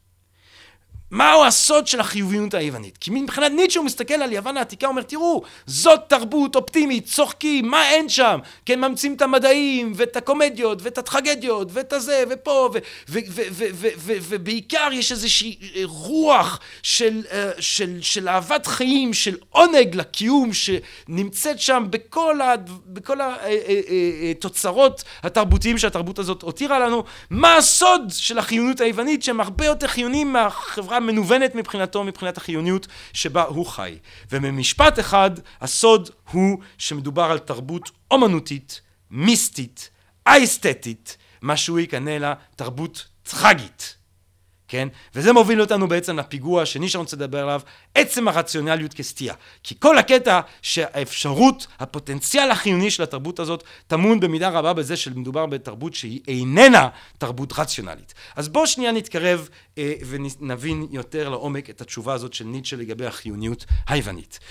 ניטשה אומר, היוונים היו אופטימיים לא כי הם סיפרו לעצמם סיפורים יפים עם סוף טוב, שבו אם אתה מתנהג אתה תהיה בגן עדן, ויש איזשהו אה, אה, תאודיצאה שבו אנחנו עושים בעצם, מבינים למה למרות כל הרוע והסבל, אלוהים יש לו כוונות טובות, ובסוף הסיפור הכל הולך להיות אופטימי והכל טוב והכל נכון, ולכל אחד יש מקום ומשמעות וזה. זה לא, הם לא סיפרו לעצמם בדיות כאלה מבחינת ניטשה, לא סיפרו לעצמם סיפורים כאלה כדי לרומם את המצב רוח, כן? להפך, אם אתה מסתכל על המיתוסים המכוננים שלהם, אתה תמצא סיפור כמו הסיפור של אה, סילנוס, כן? יש לנו סילנוס שהוא סוג של, אה, סוג של אה, סאטיריקון כזה, סוג של דמות חצי מיתית, שהיא המורה, הוא המורה של האל אה, אה, אה, אה, דיוניסוס, והמלך מידס, שאנחנו מכירים אותו מהסיפור שבו כל דבר שהוא נוגע הופך לזהב, המלך מידס רוצה לדעת את הסוד לגבי חיי אדם. ואומרים על אותו אה, אה, אה, אה, דיימון, אה, סאטיריקון, אה, סליחה, סילנוס, כן? אומרים עליו הוא חי ביער והוא יודע את הסוד סוד לגבי חיי אדם, רק תתפוס אותו, תשאל אותו, הוא ידע להגיד לך מה הסוד לגבי חיי אדם. אז אה, מידס רודף אחריו ביער, ש... תופס אותו, ואומר לו, תתן לי, ת, תגיד לי את הסוד לגבי חיי אדם. סילנוס אומר, אתה לא רוצה לשמוע, אל תשאל מה אתה לא רוצה לשמוע, מידס מתעקש, מוציא את זה ממנו, עד שסילנוס אומר לו, אתה, למה אתה שואל את מה שאתה לא רוצה לשמוע? אתה בן של מקחיות ובר תמותה כמוך. למה אתה רוצה לשמוע? ואתה יודע, אתה מתעקש, אתה שואל, אז האמת לגבי בני אדם היא שהיה עדיף לכם לא להיוולד, ואם כבר נולדתכם, אז היה עדיף לכם למות מוקדם. והוא צוחק ונעלם. עכשיו ניטשה אומר, זאת תרבות שמודעת לדבר הזה. זאת לא תרבות שמשקרת לעצמה עם כל מיני הרפתקאות אופטימיות יתר למידה. זאת תרבות שמודעת לזה שבסופו של דבר אין שום משמעות, שהיא שומרת לעצמה שהיה עדיף לנו לא להיוולד, ואם כבר נולדנו, עדיף למות מוקדם. אז איך היא מתמודדת עם זה? איך למרות המודעות לדבר הזה, היא יכולה להיות כזאת אופטימית? וניטשה אומר זה ש... וזה בגלל שזו תרבות שמושתתת על שני דחפים חיוניים שאין כמותהם, אה, אה, שמאפשרים לה אה, להתעלות על החדשות הרעות האלה של סילנוס ולחיות את החיים בחיוב מתמיד. והדחפים האלה הוא קורא להם הדחף האפוליני והדחף הדיוניסאי. עכשיו מבחינת האפוליני אפולו אל השמש, החתיך הנצחי שעיצב בעצם גם אפשר לומר ולא במקרה את היופי הגברי כן, יש קו ישר בין אפולו החתיך לרוברט רדפורט וברד פיט שציינו לפני רגע, כן, זה אותו גוף. אפולו המוקדח כל כך, היפה כל כך, האינדיבידואציה שמאפיינת את האפולו הזה, כן, הפסלים האלה שבו כל שחיר מוגדר, כל קו בגוף מדויק, כן, זה הדחף שבא לידי ביטוי בגיבורים ההומרים, באקיליס. אקיליס אומר, תראו אותי, אני כל כך יפה, אני כל כך מוגדר, האינדיבידואציה שאני מגשים אותה כאן היא כל כך עילאית, שאני כן מצדיק את הקיום שלי למרות סילנוס. זה דחף אחד, הדחף האפוליני, הדחף של האינדיבידואציה, שמגדיר את עצמך ואולי היינו אומרים אגו באיזושהי צורה היום, כן? הדחף האגואיסטי של להיות מישהו שהוא כל כך יפה וכל כך נשגב וכל כך ראוי, שהוא כן מצדיק את הקיום למרות סילנוס. ואל מול זה, ההיפוך המוחלט, הדחף הדיוניסאי, דיוניסוס אל השיכרון, אל היין, אל האינטוקסיקציה. כן? ובתוך המצב הזה של השיכרון, של האינטוקסיקציה, מי שחווה את ההרפתקאות היפות האלה, מאבד לחלוטין תחושת אני, ואין אני, ואין הוא, ואין כלום. יש רק איזשהו סוג של זרם אורגזמי אחד מענג, שהוא בכלל סותם לחלוטין לסילנוס הפה. זה כמו לבוא לדבר על משמעות החיים, על מישהו שהוא ממש שיכור וכיף לו, ואתה אומר לו, אני חושב שאין משמעות לחיים, והוא... ואנחנו בכלל לא באותו רמה אנרגטית של שיח, כן? אה, וזה הכוח הדיוניסאי. זה הכוח הדיוניסאי שבא לידי ביטוי בפסטיבלים הגדולים שביוון היו לדיוניסוס, סוג של מסיבות טבע עם כל הסמים הכי טובים של הזמן, ובלי משטרה, אה, ועונג ואורגיות ענקיות, אה, ובאורגיה הענקית אתה לא יודע, היד שלי, היד של השכן, הרגל שלי, השד של השכנה, מה קורה פה? יש מרק אורגזמי אחד מפמפם באיכון שאומר כן, כן, כן, כן, כן. הדיוניסאיות הזאת היא גם היא כוח חיוני אה, מלא באמירת כן לחיים. וניטשה אומר זה מהמתח בין האופוליני לדיוניסאי, כי הרי יש לנו פה אה, מתח, יש לנו פה לכאורה סתירה, אבל שוב ניטשה לא מחפש קוהרנטיות, להפך, הוא חושב שמתח זה סימן של חיים, כן? המוות, אם תרצו, זה קוהרנטי ומקיף. החיים זה מלא מתחים, ולהפך, כמה שיותר מתח, ככה, זה כמו אה, חץ וקשת, כמה שיותר מתח בקשת, ככה החץ עפה יותר, אה, או עף יותר אה, חזק ומהר ורחוק בחלל. אז אה, יש, המתח הזה בא לידי ביטוי בטרגדיה, כי מצד אחד בטרגדיה שהתפתחה בעצם מתוך הפסטיבלים האורגיאסטיים הדיוניסאיים המוזיקליים האלה, וניטשה חושב שמוזיקה היא האומנות הדיוניסאית אה, אה, אה, בשיאה, כן? כי אין שם מילים, זה בעצם כל הרגש, הלא לא, לא מצונזר, הלא לא מסויס הזה, כן? ש, ש, ש, שהודף ממנו את התשאול הקיומי שסילנוס יכול להביא אותנו אלינו.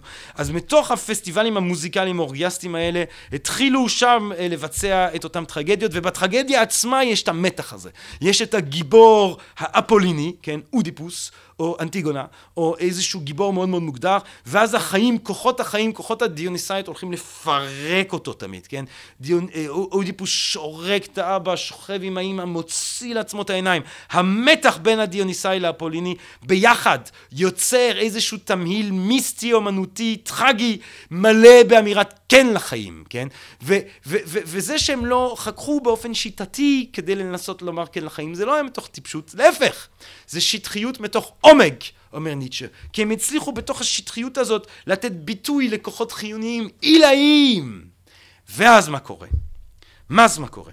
ואז מגיע איזה אחד שהוא סוטה, שהוא מכוער, והאיש הזה קוראים סוקרטס. וסוקרטס הרי באמת הוא מתואר תמיד כמכוער, כן? ומכוער בחברה השטחית הזאת. זה מכוער עד הסוף. זה לא אופרה ווינפרי שאתה כזה, טוב, אני מכוער מבפנים, אבל... אה, אה, מבחוץ, אה, אבל מבפנים אני כולי יופי. לא, לא. סוקרטס הוא תופעה מכוערת. אתה מכוער, מכוער, מכוער, מכוער, מכוער. מבפנים, בחוץ, כל התופעה הזאת מכוערת. וסוקרטס הסוטה המכוער, יושב, אומר ניטשה, שבדרך כלל נחשב לגיבור של התרבות הפילוסופית, הופך להיות פה בעצם אנטי גיבור בסיפור של ניטשה, והוא יושב שם בטרגדיה, והוא לא מבין. הוא לא מבין. הוא לא מבין. הוא רואה צדיק ורע לו. וזה לא הגיוני לו. it doesn't make sense, כן? זה לא עושה שכל, כמו שאומרים היום, כן? זה לא הגיוני לו. הוא דורש שהמציאות תהיה הגיונית, כי יש לו אפוטרופיה, יש לו הרבה מדי רציו, אומר ניטשה, יש לו בעיה. שיש פה מדובר על בן אדם דפוק, שחסר לחלוטין כל רגישות מיסטית, ויש לו אה, עודף של רציונליות, וכדי בעצם לחייב את עצמו, הוא חייב לחייב את הרציונליות הנוראית הזאת שלו. והרציונליות הזאת בעצם הולך לחלוטין להוציא את הרוח מהמפרשים של התרבות היוונית. סוקרטס הוא סימן לדקדנטיות יוונית, הוא לא השיא של התרבות היוונית הזאת, הוא הסוף שלה. הוא הזה שישים לזה סוף. כי אם לפני סוקרטס, אם היינו מנהלים דיון, אז אני הייתי מצטט משוררים, ואת היית מצטטת משוררים, ומי שהיה מצטט ביותר פתוס והיה מאיר יותר את החיוניות של, אה, אה, של הקהל, הוא-הוא היה מנצח את הדיון. אה, אז אחרי סוקרטס צריך טיעונים, צריך היגיון, כן? זה הרבה פחות מרגש, זה הרבה פחות מחיה את אותם כוחות שניטשה כל הזמן רוצה שנחיה אותם. ולמשל דוגמה אה, מושלמת זה הפתיחה של הסימפוזיון, כן? מה קורה בפתיחה של הסימפוזיון? אנחנו הולכים אה, הפעם לא לשתות, לא להשתכר, כן? מחליטים בעקבות סוקרטס שהפעם אנחנו נדבר על אהבה מבלי להשתכר, כן? למרות שזה אה, כבר שלוש ימים אנשים שותים ברצף, אנחנו לא נשתכר, אנחנו לא נזמין את נערות החליל שהיו מנגנות חליל ועוד כל מיני דברים, ואנחנו נדבר על אהבה. וכל אחד שם מדבר על אהבה נותנים את המיתוסים היפהפיים האלה, כן, שפעם אה, הגוף שהאישה והגבר היו ביחד וזה התפצל ואתה מחפש את החצי השני, דברים מאוד יפים שמרומים את האהבה ונותנים נקודת זווית שמאפשר לנו לראות אותה כמשהו אה, יפה וראוי. ואז סוקרטס, תורו של סוקרטס לדבר, וסוקרטס אומר, איזה קטע. אני חשבתי שכדי לדבר על אהבה צריך קודם כל לדעת מהי. אבל הוא מסתבר שלא צריך לדעת מה היא, רק צריך לדעת לדבר עליה יפה, גם אם אתה לא יודע מה היא, הוא אומר בצורה אירונית. כן? ואז בעצם מה הוא עושה? לגמרי מוריד את הרוח מתוך כל הסיפורים היפים האלה, שהם לא באים מתוך ידיעה, הם באים מתוך איזושהי תחושה אינסטינקטיבית שצריך להלל את הדבר הזה כדי להוציא ממנו את המיץ החיוני, מבלי לדעת מה אכפת לך אם אתה מבין או לא מבין. אבל לסוקרטס אכפת. וסוקרטס חשוב לו להבין, ואחרי סוקרטס התרבות המערבית עוברת פאזה, ובפאזה הזאת, כדי להצדיק את החיים, כדי לומר להם כן, אתה צריך להיות מסוגל אה, להבין אותם. וזה מה שניטשה חושב שהנוצרים, שבינתיים אה, חיים הרי את אה, מוסר העבדים שלהם, אה, אימצו בהתלהבות. הם אימצו בהתלהבות את הרעיון שצריך בעצם באיזושהי צורה להתנתק מה, מהגישה האינטואיטיבית, האינסטינקטיבית, הרגשית הזאת, המסוממת הזאת למציאות, ולנסות לגשת אליה דרך תבניות של הבנה. כי בתוך התבניות האלה של הבנה, אני יכול להסביר לך למה, למה, למה למרות שממש לא נראה שהמצב הוא שאל טוב, כל יכול, כל יודע, שולט על העולם, אני יכול להסביר לך למה זה כן המצב. והניסיון להסביר את זה מבחינת ניטשה זה בעצם ההיסטוריה של הפילוסופיה. זה מה שקורה לו ההיסטוריה של התאודיציה הפילוסופית. כל פילוסוף בדרך שלו מנסה בעצם אה, אה, אה, אה, להסביר איך אם אתה מבין נכון את המציאות, אתה בעצם מבין שהמציאות היא דבר טוב, ואתה מבין שיש לך מקום במציאות, יש לך בית במציאות, יש לך משמעות במציאות, ואתה יכול לחייב את החיים שלך ולחיות אותם. אבל אומר ניטשה, התיאוד... ומה השיא של התאודיציה הפילוסופית? מה, מי הבן אדם שבעצם ניסה לספר את הסיפור הכי גרנדיוזי שבו כל ההיסטוריה האנושית היא בעצם ההיסטוריה של ההתפתחות של הרוח האלוהית? הגל! והגל מת! אף אחד כבר לא מאמין בהגל. ומי יש בעצם במקום הגל, כן? יש את אותו אה, אה, אה, אה, אה, אה, אנטיפוד של הגל, שופנאור, שהתעקש ללמד בדיוק באותם שעות עם הגל באוניברסיטה, כי הוא שנא את הגל ואף אחד לא הגיע לשיעורים שלו, והוא היה די נשכח האמת עד שניטשה מצא את הספר הזה. והוא אה, אה, אה, הפך את שופנור למורה הרוחני, לגורו הנערץ שלו, אז אם אתה בעצם מנסה להבין את המציאות עד הסוף, אתה לא יכול בעצם, אנחנו רואים שזה נכשל, זה נכשל עם הגל, שזה היה שיא השיאים של המאמץ הזה, כן? האופציה שנותרת לנו, שמנסה להבין את המציאות, זה שופנאור, כן? ואצל שופנאור החדשות הן נוראיות. אצל שופנאור העולם הזה, אם אתה מבין, אוי ואבוי. אני זורק פה עטים. אצל שופנאור, אם אתה מבין את העולם הזה כמו שצריך, אתה מבין שהכוח הפוזיטיבי פה הוא לא טוב, ונגיד, כמו שאוהבים להגיד הנאו-פלטונים, ההיעדר של טוב זה רוע. זאת אומרת, אין בעצם רוע. רוע זה החור בגרב, כן? זה רע, אה, אם אין לך נגיד שמיעה, זה דבר רע. אבל מה זה? זה בעצם היעדר של שמיעה. כך שאין רוע. הדבר הפוזיטיבי זה הטוב. עוד כל מיני צחיקים כאלה שהפילוסופים אוהבים לומר, לא! הכוח הפוזיטיבי הוא רע! הכוח הפוזיטיבי הוא סבל! תנסו להשוות, אומר שופנאור, בין אה, אה, העונג של האריה וה... זה הסבל של הזברה שהוא תוקף אותה, כן? הסבל של הזברה הוא אינסופי, הוא נצחי, הוא קצי, זהו, נגמר החיים. האריה הוא מבסוט עכשיו, אבל תוך שעתיים הוא חייב לצוד שוב, כן? אי אפשר בכלל להשוות, אין איזון בטוב לרע. זה לא רק שיש טוב ואין רע, או שיש איזון בטוב ורע. יש הרבה יותר סבל ורוע בעולם הזה, אם אתם מסתכלים בעולם, בכל רגע נתון שוחטים אחד את השני. הצפרדע אוכל את הזבוב, והזבוב אוכל את הזה, והזה שוחט את ההוא, והגנב משם. זה דבר נורא. זה נשלט על ידי רצון עיוור ש... שנע ביקום ללא שום התחשבות ברגשות אנוש או בסבל של בעלי החיים. אה, אה, אה, חיי אדם הם סוג של טעות, אומר שופנאור, כן? הוא מהדהד את סילנוס באיזושהי צורה. אומר שופנאור שבעצם אנחנו נשלטים לגמרי על ידי הרצון הזה, כן? או שאתה רוצה משהו ואין לך אותו ואתה מתוסכל, או שיש לך אותו ומיד אתה רוצה משהו אחר. ואם אתה לא מקבל את הדבר האחר הזה, אתה שוב מתוסכל. או שבעצם אתה כבר לא רוצה כלום, ואז מה שנותר זה שעמום, כן? אנחנו עוד נהרוס את העולם מרוב שעמום, אומר שופנאור, שזה בערך מה שקורה עכשיו אגב. טוב, אבל ניטשה אומר, זה האופציה השכלית. אם אנחנו רוצים ללכת עד הסוף עם השכל, אם אנחנו רוצים ללכת עד הסוף עם ההבנה, אנחנו נגיע לשופנאור. ועם שופנאור זה מאוד מאוד קשה לחיות. מאוד מאוד מאוד קשה לחיות עם הפילוסופיה הכל כך פסימית של שופנאור. אה, אז מה בעצם ניטשה מציע? ניטשה מציע שנחזור לתפיסה טרגית, שנחזור לתפיסה האסתטית, המיסטית, האומנותית הזאת של היוונים העתיקים. רק כתופעה אסתטית, הוא אומר, אפשר להצדיק את הקיום, כן? אה, עכשיו, שימו לב, כי פה כמובן אני מדבר פה כבר איזה שעה ולא אמרתי מילה עוד על המשפט הכי מפורסם של ניטשה, אלוהים מת. אז חשוב להבין שאלוהים מת זה המתחייה על המשבר הכפול הזה שתיארתי עכשיו, כן? גם המוסר שלנו בעצם אה, אה, אה, לא מחייב חיים, וגם האמצעי שיש לנו כדי להצדיק את הקיום שלנו, האמצעי השכלי הזה, גם הוא נכשל, כן? ועוד יותר חמור, אלוהים מת. אמת ואלוהים הם היו אחד. נכון? בימי הביניים, אם אני רוצה לדעת את האמת, אז אני, אני עוקב אחרי אלוהים. אני מקריב את החיים האלה כדי לעקוב אחרי אלוהים. אבל ברגע שהתפתחה סתירה, ניטשה אומר, בין האמת לבין אלוהים, שזה מה שהוא חושב שקורה במאה ה-19, כן? המחלה הרציונלית הזאת והמוסר הסקפני הזה, מה הוא עושה? הוא אומר, אני הולך על הסבל, אני הולך על האמת. והורגת את אלוהים, מבלי לשים לב שאלוהים הוא זה שבעצם נתן משמעות לערכים שאנחנו אה, דחקם עוד איכשהו הצלחנו בצורה תפוקה אמנם לחייב את החיים שלנו, מבלי לשים לב שאלוהים הוא כל הדבר הזה שמצדיק את הניסיון של לחפש את האמת, כן? אה, אה, תזכרו שכשבעצם ניטשה מודיע על המוות של אלוהים ב... אה, איפה אנחנו? במדע הליז, כן, אז יש משוגע וזה שכמו דיוגנוס מסינופה מסתובב אה, עם, עם אש באור יום מחפש בן אדם, כן, לא משנה, משוגע מגיע לשוק, צועק אלוהים מת, אלוהים מת, אלוהים מת, למי הוא צועק? למי הוא צועק אלוהים מת? לא לאנשים דתיים, האנשים הראשונים שהוא מדבר איתם זה אנשים שגם ככה לא מאמינים באלוהים, זה אתאיסטים מה שאנחנו קוראים היום, והם כולם צוחקים עליו, אומרים לו, או, אולי אלוהים הלך לחופשה, אולי הוא עוד יחזור, אין לך ממה לדאוג, למה אתה דואג? כן, אולי אלוהים, אה, אה, אה, אולי הוא הלך לאיבוד. ואז המשוגע אומר להם, אבל אתם לא מבינים מה עשינו, אנחנו מחקנו את, ה, את האופקים שלנו, אין יותר למעלה, אין למטה, מחקנו את השמש, כן, האם אנחנו נהפוך להיות אלוהים מספיק כדי שנוכל להתגבר על המעשה הנורא הזה, כן, לאן נלך עכשיו? מה בעצם ניטשה אומר כאן?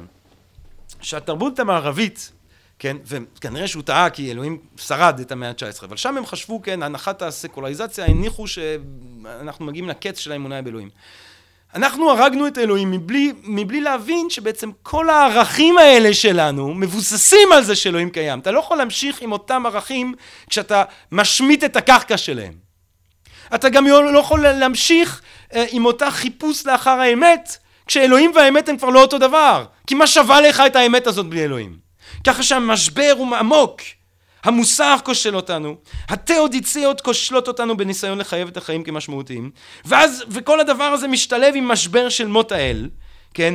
אנחנו צריכים באופן דחוף, אומר ניטשה, אה, הערכה מחדש של כל הערכים, חזרה לתרבות האסתטית, כן? וזה מה שהוא האמין שווגנר יעשה, ואחר כך הוא התאכזב כי וגנר התקרב לנצרות, אבל הוא חושב שהאומנות הטוטאלית, האבסולוטית, האופרות האלה של ביירוית, של וגנר, זה יהיה סוג של משהו שיעשה, אה, אה, יחזיר את הפסטיבלים הדיוניסאיים, כן? אני חושב שוודסטוק באיזושהי צורה, זה אולי אה, משהו שמשקף את סוג הדברים שאולי הוא היה אה, אה, חושב עליהם, אבל אתה יודע, לא, לא יודע אם הוא היה נהנה בוודסטוק, אבל...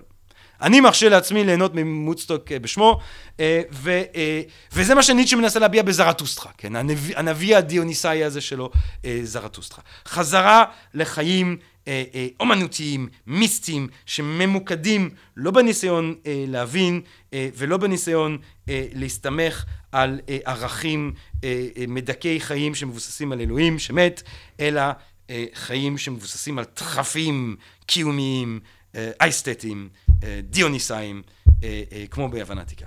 טוב, זה מה שרציתי להגיד על רציונליות, זאת אומרת ניטשה, הטוב סותר את עצמו, הרציונליות שהיא הבסיס לפילוסופיה היא בעצם סוג של סטייה של סוקרטס, שמדכאת לנו את החיים, ואז אני רוצה לומר עוד לסיום, יש לי עוד איזה עשר דקות, אז אני רוצה לומר עשר דקות איזה משהו על משמעות הקיום לאחר מות האל.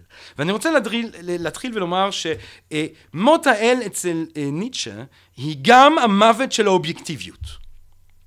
היא גם המוות של האובייקטיביות. זאת אומרת, זה לא רק המוות של איזושהי דמות שהייתה לה משמעות מסוימת בימי הביניים, או לאור ההיסטוריה של לפני כמה מאות שנים, או אלף ומשהו שנה, יש אבא טאטלה בשמיים, אבא בשמיים עם הזקן, וזה, זה לא רק האיש הזה מת, כן? זה לא, זה לא, זה, זה כמובן לא עומק הסיפור. עומק הסיפור זה שיש פה גם מוות של אובייקטיביות, כי מה זה אובייקטיביות? כדי שתהיה אובייקטיביות על החיים שלנו, על המציאות שלנו, אנחנו צריכים לדמיין שיהיה משהו מחוץ ליקום, שמתבונן ליקום, כן, משהו מחוץ ליקום, שמתבונן ליקום, אה, אה, ולכן יש לו מבט אובייקטיבי. כן, אם אני רואה שני ילדים הולכים מכות, אני לא הולך לשאול אף אחד מהילדים האלה מה קרה. כי אני אומר לעצמי, טוב, הם שניהם מעורבים בסיפור הזה, אף אחד מהם לא יהיה אובייקטיבי. אני אנסה למצוא עד שהוא מחוץ לסיטואציה, שייתן לי דיווח אובייקטיבי אה, ממה שקרה. כשזה נוגע לחיים, כשזה נוגע ליקום, כולנו ילדים שהולכים מכות, כן? כולנו מעורבים. לכן לאף אחד מאיתנו אין גישה לנקודת תצפית שהיא אובייקטיבית. אלוהים היה מחוץ ליקום, וממחוץ ליקום מסתכל פנימה, ולכן הנקודת מבט שלו הייתה אובייקטיבית, לכן אם אתה רוצה לדעת אה, אה, בהיסטוריה של הפילוסופיה, מהי האמת, אתה מנסה לראות את המציאות מהנקודת זווית האלוהית. אבל כשאלוהים מת, אז אין יותר נקודת זווית אלוהית ואין יותר אובייקטיביות. כל מה שנותר זה הנקודות זווית שלנו. כל מה שנותר זה פרספקטיבות, ולכן ניטשה מגדיר את הפילוסופיה שלו כפרספקטיביזם. עכשיו, יש אמיתות, E is MC square, לא יורד גשם, קוראים לי ג'רמי, כן? יש אמיתות, אבל אין אמת אחד עם א' גדולה. יש נרטיבים אם תרצו, אבל אין נרטיב אחד שהוא הנרטיב אה, אה, אה, אה, האובייקטיבי. אבל וזה קריטי, קריטי, קריטי להבין. מבחינת ניטשה, פרספקטיביזם הוא לא רלטיביזם. זאת אומרת, זה לא בגלל כל, שכל מה שיש זה נקודות זווית, דהיינו פרספקטיביזם, שכל נקודות הזווית ראויות או שוות באותה מידה, דהיינו רלטיביזם. זאת אומרת, שוב, לא בגלל שלכל אחד יש את הדרך שלו לראות את המציאות וזה המצב, שכל דרך לראות את המציאות ראויה באותה מידה. יש מבחינה ניטשה באופן מפורש דרכים יותר ראויות לראות את המציאות מדרכים אחרות. ולפי מה אני קובע איזה דרך ראויה יותר? לא. האם לפי שהיא טובה יותר? לא. מה אכפת לי מהטוב? הטוב זה מוסר המדכא, האנטי חיים, המדכא חיים של הנוצרים. לפי זה שהיא אמיתית יותר? לא. מה זה, מה, מה, מה זה חשוב לי האמת? ניטשה הוא הפילוסוף שמעז לשאול את שאלת הערך של האמת, ומבחינתו זה לא, לא, מאוד, לא מאוד בעל ערך לכשעצמו. אז כמובן שהתשובה שלו תהיה לפי מה שמאפשר, לפי, אני צריך לבחור את הפרספקטיבה שמאפשרת לי את מירב החיוניות, לפי הכוח החיוני של הפרספקטיבה. יש פרספקטיבות שיש בהן הרבה יותר חיוניות, שמאפשרות לנו לראות את החיים ולחייב אותם באמת. אל מול פרספקטיבות אחרות שלא מאפשרות לנו את זה, במפורש לא מאפשרות לנו את זה. והפרספקטיבה והמטלה שלנו היא ליצור לעצמנו פרספקטיבה כזאת, שתאפשר לנו לראות את המציאות באופן יותר, באופן שיאפשר לנו גם לחוות אותה אה, אה, אה, אה, ביתר חיוניות, ביתר סט, באהבת חיים, באמירת כן לחיים, באמירת כן לחזרה נצחית, כן? אה, ובמאמץ הזה, אחד מהכלים עיקריים זה אומנות. אותה מכשפה מרפאה, ניטשה אומר. אותה מכשפה מרפאה שתאפשר לנו ליצור מחדש ראייה פיוטית, אני אוהב לקרוא לזה. ראייה פיוטית שתאפשר לך לראות את המציאות ולהוציא מהמציאות את המיטב. זה תמיד מזכיר לי איפשהו, אה, אה, אה, אה, אה, הסיפור הזה של ראייה פיוטית וליצור לעצמנו תפיסת עולם שמאפשרת לנו לחוות את העולם כיותר משמעותיים. זה מזכיר לי שיר של אחד מהמשוררים המועדפים עליי, אלן גינסברג, אני חושב שהשיר קוראים Supermarket in California, ובשיר הזה אה, אה, גינסברג מסתובב, הוא מגיע ל AM PM, כן, הוא מגיע לסוג של אה, אה, אה, לסופרמרקט בלילה, אה, והוא נכנס לסופרמרקט בלילה, ואומר, Oh, what thoughts I have of you tonight, וולט ויטמן, איזה מחשבות יש לי עליך, וולט ויטמן, ראיתי אותך, כן, בסופרמרקט בלילה, שואל שאלות לנערים, כמה עולה הבננות, איפה העגבניות, כן, ואומר, או, לאן אתה מוביל אותי היום, מורה לאומץ, הוולט ויטמן, כן, טוב. אה, כמובן הוא מדבר על וולט ויטמן, המשורר הנבואי האמריקאי הגדול של המאה ה-19, I sing myself and celebrate myself for what I assume, you shall assume, for every atom belonging to me might as well belong to you, כן, הדבר היפהפה הזה. מה בעצם גינסברג נותן? מבחינתי גינסברג נותן פה את המחמאה אה, הפיוטית האולטימטיבית. הוא אומר, אני קראתי אותך, ויטמן. קראתי אותך, ועכשיו כשאני מרים את הראש שלי מהספר אל המציאות, אני רואה אותך במציאות. אני רואה אותך בסופר בלילה. ואפילו מקום שלכאורה צריך להיות מקום הכי סתמי, הכי לא מעניין, הכי לא מרהיב, הכי לא מחייב קיום, הופך להיות סוג של מקדש של חיוניות. אפילו הסופר הזה בלילה הופך להיות מוקד להשראה, כי אני רואה אותו דרך העיניים שלך. ובעיניי זה הסוד הגדול, זה הכוח הגדול של אומנות. זה מה שמקנה לאומנות את הנוכחות הקיומית הכה משמעותית שיכולה להיות לה בחיים שלנו. כן? כי אם היית קורא שיר וזה, וזה רגע נעים, או רואה סרט, או מקשיב ליצירה, או אה, רואה ציור, או מה, לא משנה מה שזה לא יהיה, אה, ו, ו, וזה רק היה רגע נעים, אז, אז א', סבבה, כן? אבל זה לא היה מאוד שונה מג'וינט, או כוס יין, או אה, איזשהו תענוג קטן בחיים. אבל הסיבה לזה שיש לזה את המקום הכל כך קיומי בחיים שלנו, זה שברגע שאנחנו רואים אומנויות, או לפחות יצירות אומנות מסוימות, אנחנו מרימים, אנחנו קוראים שיר מסוים, אתה מרים את ה... את הראש מהספר, ואתה מתחיל לראות את המציאות דרך הנקודת זווית, דרך הראייה הפיוטית של המשורר ההוא, או של הבמאי ההוא, או של המוזיקאי ההוא, או של הצייר ההוא. אתה אשכרה... זה צובע לך את התפיסה ולכן גם צובע לך את החוויה ולכן גם מאפשר לך אולי לבנות וליצור ו... ו, ו, ו, ו, ו, ו אה, לקדם אה, פרספקטיבה ש, שיותר חיונית, שיש בה יותר אה, אמצעים לחוות את החיים, להוציא מהם את המיץ. זוהי המטלה הקיומית האולטימטיבית שניטשה מצווה עלינו. זה המאמץ העילאי, כן? העל אדם של ניטשה, העל אדם של ניטשה יוצר פרספקטיבה המאפשרת מימוש אמיתי, והדבר הזה הוא בהכרח מאמץ אינדיבידואלי, יצירתי, קיומי, כן? אה, אה, באים לזרטוסטרה, אומרים לו, מהי הדרך? זרטוסטרה אומר, זוהי הדרך שלי. לך, תמצא אתה את דרכך שלך, כן? על כל אחד ואחד מאיתנו אה, ליצור לעצמנו את התפיסה הזאת, להמציא לעצמנו את הערכים וליצור לעצמנו את הראייה הפיוטית שתאפשר לנו אה, לחוות את החיים שלנו כבעלי ערך, משמעות, שמאפשרים לנו להסתכל עליהם במראה ולהגיד את הדבר הזה אני הייתי רוצה, אני מצווה שהוא יקרה לנצח נצחים, בדיוק באותה צורה, בדיוק באותו סדר, כי החיים האלה הם ראויים. אני אומר כן לחיים. אני אומר כן לחיים.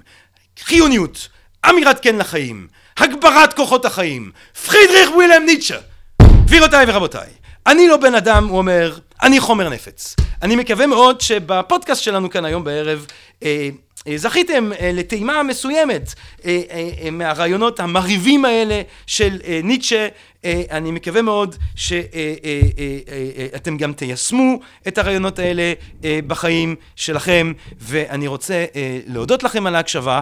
אני אשמח שתאזינו לנו שוב במתכונים של הפודקאסטים הבאים, שבהם אנחנו נחזור לרעיונות עם כל מיני אנשים מרתקים ומעניינים, ובינתיים תנו לי לאחל לכם ערב טוב, או בוקר טוב, או צהריים טובים, כי בעצם אין זמן באינטרנט, וכל טוב בכל מקרה, ברכות מרובות, אהבה רבה, תודה. תודה שהייתם איתנו, ונשתמע. פודקאסט, פודקאסט, פודקאסט.